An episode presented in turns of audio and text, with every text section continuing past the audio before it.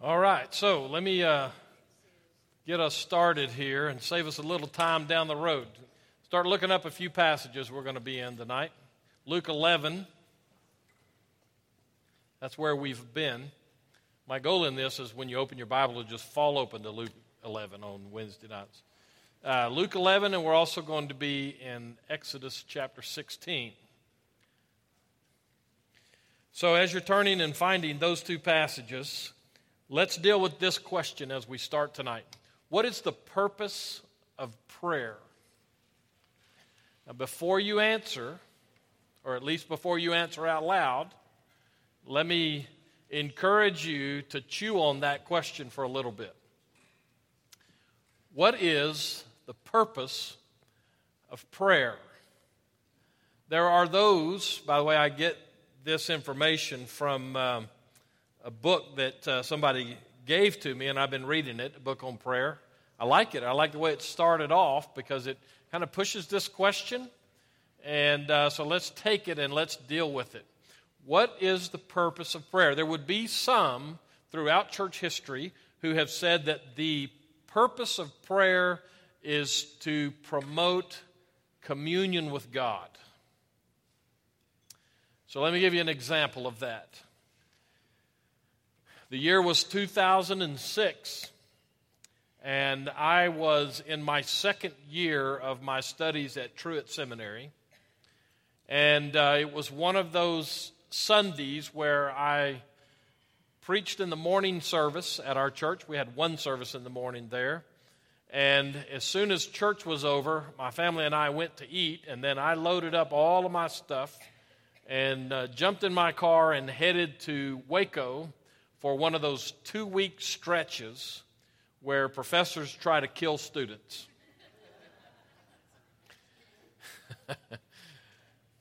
and we were going through some things as a family that uh, were not, uh, they're not, they weren't bad, but they made it difficult for me to leave home.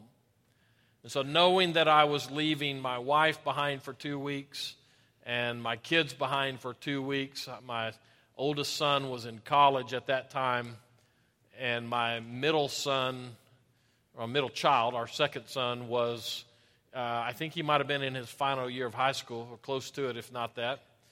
And our daughter was in high school. And so there were a lot of things going on, and uh, I, I was just, by that time, I was tired of the grind of being in school. And I knew that God had told me to go and I knew that he told me to finish, not just to go, but to finish. And so I was working through that, and I was so tired of it that somewhere outside of um, Cuero and that general area, if you know Central Texas, uh, I, I just pulled off on the side of the road and I just had one of those prayer times with God. You ever had those prayer times with God where you just have to tell Him how it is? You know, as if he doesn't really know how it is, but we feel necessary uh, to let him in on a few things that we sure he must be missing. And uh, that's kind of what it was. And it was important enough to me. I pulled off on the side of the road, and my prayer was God, please release me from this. Let me turn around and go home. You just need to know I'm not a quitter by nature, I'm pretty competitive. And uh, the whole thing at that point for me had been okay, I'm going to get in there, I'm going to get this done, I'm going to get done as quickly as I can. I'm going to do good work with it, all that kind of stuff. But boy, I was just at that point where I just needed out, or at least that's what I thought. And somewhere out, I, I could, if we drove past that spot, I could say that's where it was. But I can't explain to you where it was. But uh, somewhere on one of those back roads in central Texas, uh, God just kind of, it's almost as if He just stepped into the car with me. And First of all, he did not let me off the hook. uh, he reminded me of what he had told me before. But he stepped into the need for me at that point that it was a tangible kind of awareness of God's presence with me and God's love for me and God's supply for what He had called me to do and all those things. And I don't know how long I sat on the side of the road there. But I do know that by the time I put the car in gear to keep going, all of that was settled. And, uh, and God and I just had a great day. You know those experiences? All of us, I'm hoping, all of us have those where God just, in our prayer life, just steps in in such a way that it is so tangible, that relationship that we have with Him, that you can, you can just know that He's with you. If you don't have that kind of experience with God in prayer, let me just leave it at this point to tell you you can. Because I believe that that's at least part of what prayer is about. But the question that we're working with tonight is what is the purpose of prayer? And so you might take from what I just said that I, like many others through church history, say the purpose of prayer is about communion. But there are other people, and I would venture to guess, not us, because we're not this way, I know, but others and other churches might well be uh, of the opinion that prayer is really designed to release God to act or to restrict him from acting. Now, you're looking at me like you think I'm nuts. And you might be right. I just might be. But also might be right about this. We go back and consider the prayer requests that we have heard through our lifetime. You don't have to look very far to hear that sometimes our prayer requests are designed to get God to do something or to get God to stop something from happening. For instance, today I prayed God would just sell my house in Lumberton. That's a prayer to release God to do something that's not being done. Yes? Okay? But sometimes our prayer is to restrict or to at least, it's not that we're telling him to do that, it's the request that we lay, lay out there. God, please don't let that hurricane hit Puerto Rico again. Right? Is it wrong for us to pray that way? It's not wrong for us to pray that way. Either one of those, it's not wrong. Matter of fact, we can go to any number of scriptures, several in the New Testament, that say, ask what you will. Right? So, but the question that I'm really driving at here is what is the purpose of prayer? Because one of the things that I think happens with us sometimes is, is we kind of kick into automatic when it comes to our prayer life. And because we've been doing it for so long. Some of us have decades worth of practice at prayer. You've heard the, um, I need to be really careful how I say this because I don't want you to get the wrong idea, but you've heard the old saying, practice makes perfect, right? You know that's a bad statement, right? The reality is, I had a coach that taught me this. Practice doesn't make perfect. Perfect practice makes perfect. Because I play enough golf that I can tell you I learned some things and practice them regularly that make my golf game horrendous at certain points right? Because I practiced it wrong and it became part of the way I did it. So I have to think about those things. So just because we've been praying for a long time doesn't necessarily mean that we've tapped into the purpose of prayer. So uh, here's what I've been saying to you for a number of weeks now. I think this is the fifth week that we've looked at praying with Jesus and the model prayer. And one of the things that uh, I hope is beginning to get ingrained for you is that I believe that the purpose of prayer is to position us with God. It involves communion with God, and it involves our abilities that, that He makes available to us to be able to step into God's presence and say, Hey, I, I just need to talk to you about this because I would love for you to do this, or I would love for you to keep that from happening. But all of those things tie us in at the point of our relationship with God. And so, part of what prayer needs to be about for us is this positioning tool that helps us to get it right. It's a way, and we've seen this now in three different messages already here, or Bible studies, that uh, prayer is that positioning tool that reminds us of who God is Father hallowed be your name, your kingdom come. So it reminds us of who God is, but that by definition reminds us of who God isn't. And if He's God, and He is, then I can't be God too. Right? So, prayer is a positioning tool. And it reminds us that He is God. And so, as we come into prayer, if we don't come into prayer with the understanding, not just the understanding, but the acknowledgement and the, the embrace of the truth that this is God that I'm dealing with here, and I need to let Him be God and not try to make Him step off of the throne so that I can be God. And so, even though I come with those requests that I have, those things that are important to me, uh, I can still do that knowing that He's God and I step in that way. All right, so that's the background. By the way, that's the review also. So, if you missed the last four weeks, now you're up to date with all of us. Now, let's take a detour tonight. And we're going to be in, in Luke 11 because we're praying with Jesus, and this is where he begins to teach his disciples something about prayer. But before we get to this one tonight, I want to start in Exodus chapter 16. Now, this is going to be familiar story for most of us, probably all of us.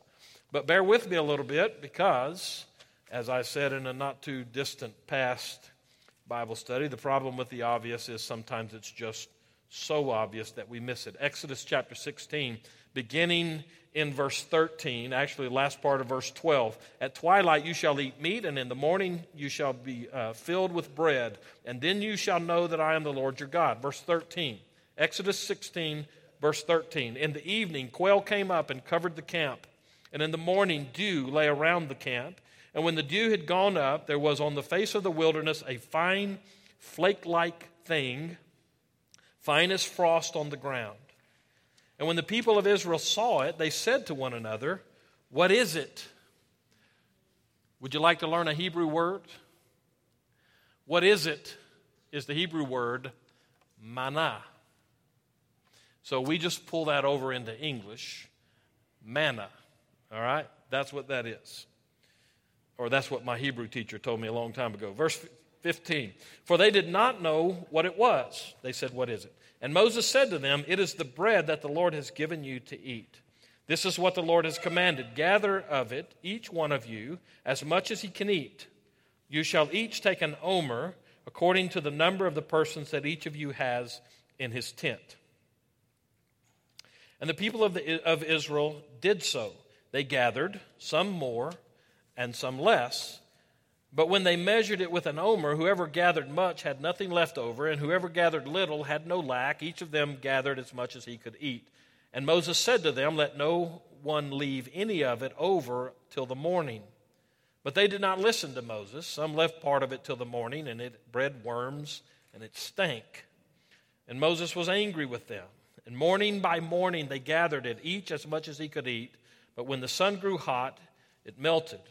And on the sixth day they gathered twice as much bread, two omers each.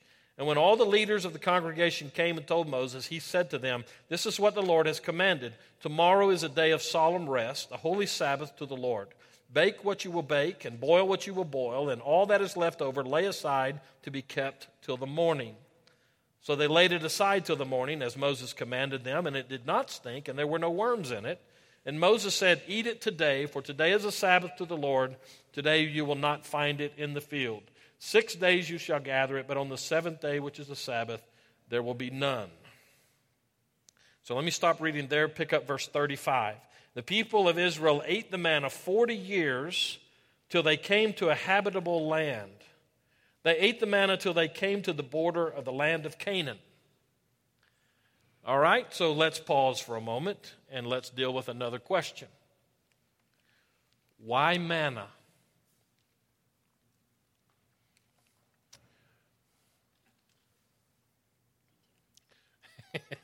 I will. I'm coming there, but why, why do you think the manna thing? Yes, sir.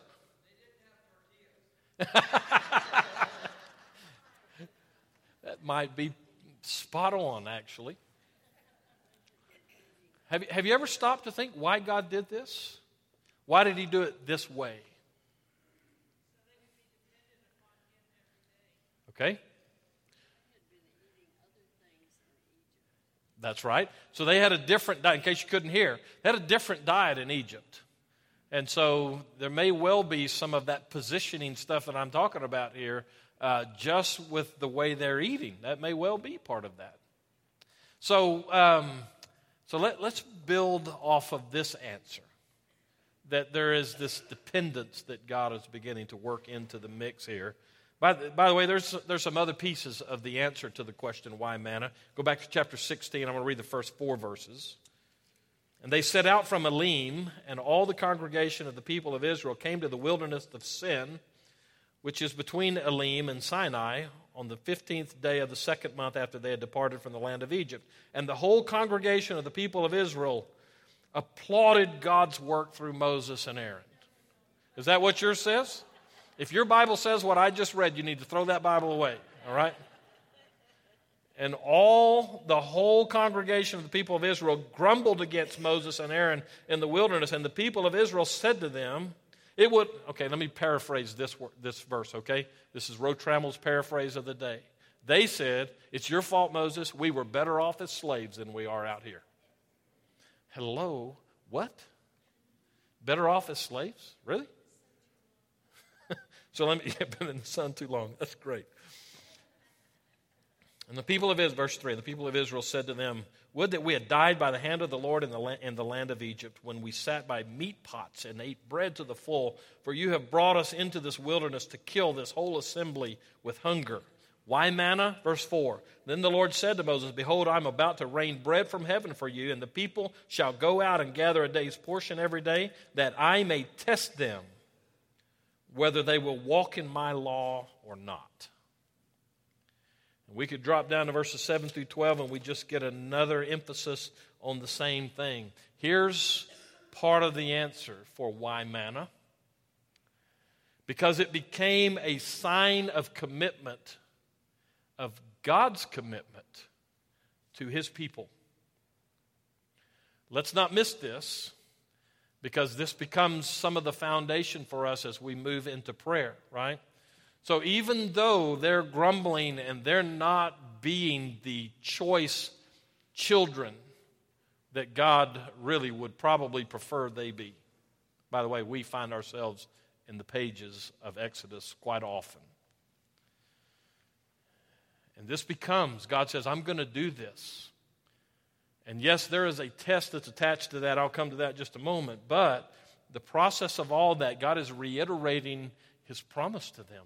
He promised them, he promised those who came before them by centuries before them that there was a land that would be theirs, a promised land, and he would get them to that land. And if he let them starve in the wilderness, he would have let his promise go away. And he's not about to do that. So they're grumbling because they're hungry. So do we. Sometimes our prayers, if we analyze our prayers, sometimes our prayers are because we have hunger portions of our life that go unmet. And so we kind of grumble about that. The good news is that God allows us that freedom. The bad news is that He meets us where we are, but He's never content to leave us where we are. And He's going to take us somewhere. And so, with that in mind, we pick up this. Let, let me just throw this little twist on the whole manna thing. This is one of those places where God has the ability to get their attention on a daily basis. They're hungry every day. It's like that. I, you know, personally, I'm on this feeding schedule that, like, several times a day I eat. You know why? It's not just because it's there, it's because I get hungry. Now, what I eat and those kind of things, and how often, and all those things, we can talk about that all day long. But the reality is, we are made with physical bodies that require fuel, and we get hungry. And so God has designed us at a point, and so now He steps into that need with these people in the wilderness, and He says, "Watch me work. I'm going to do something. I could sure I could send a herd of antelope through there, or I could send you know whatever. I could do all these things. He sends quail. What? That's not a bad, not a bad meal that He's providing for them every day. But He doesn't give them that meal six months in advance and say, "Okay." Somebody needs to, uh, to invent a freezer out here. He didn't do that. One of the reasons I believe that he gives manna to them is because there's coming a day that they're going to need to be able to trust him for things like taking on a fortified city that nobody could overthrow. And they're going to take on an assignment where God says, I don't care that the Jordan River is in flood stage, walk into the water and go into the promised land. They needed to know that they could trust God to be true to his promises. That's why manna, I think. Of course they're hungry. Of course they need food. But God chooses and He sets the circumstances in such a way that He begins this 40 year process of teaching them that He's good for what He promises. By the way, that's a great realization for us to take into prayer. In those times when it seems like you've gotten a raw deal and things are not going the way you want them to go, and your loved one is hurting, or your finances, you have a lot more month left than you have money. It's good to know that God is good for his promises. Now, with that in mind, and in the three minutes that I have left, let's jump over to Luke 11 4. Because in Luke 11 4, we have the next part of this prayer that Jesus is teaching. And so I'm going to start reading in verse 1 and I'll stop in verse 3. I think I said verse 4, but we're actually verse 3. Verse 1 of chapter 11, Luke's gospel. Now Jesus was praying in a certain place, and when he finished, one of his disciples said to him, Lord, teach us to pray as John taught his disciples. And he said to them, When you pray, say, Father, hallowed be your name, your kingdom come. Notice that the pronouns of those three statements are directed to God. The turn that we make with tonight's little uh, section here is the pronoun changes. Those are all about God, our Father. Or actually, Father is the way he says it here. Let your name be holy, your kingdom come. And now the pronoun turns to us. Verse 3 Give us each day our daily bread, and forgive us our sins for we are, ourselves forgive everyone who is indebted to us, and lead us not into temptation. And so now this turns to the us prayer, to the our prayer focus. So, why prayer? And why this prayer? Our translations may vary a little bit in the way verse 3 reads there, because once again, Jesus uses a word. we talked about this uh, Sunday night in a different uh, in one of the Beatitudes. But here again, Jesus uses a word, he makes up his own word. I love that about Jesus. Paul does that occasionally in the New Testament also. But Jesus uses a word here that is not used, as far as any scholars, even to our day, has not been able to find any evidence of this word that he's used here looking backwards. And even since then, when it's used in the Greek language, it's used by people talking about how Jesus used it. So Jesus reaches into this uh, dictionary that is strictly divine, and he throws a term out here that is just pregnant with meaning for us. Give us each day the bread of the day, literally translated. Why doesn't he allow us to pray, fill my cupboard?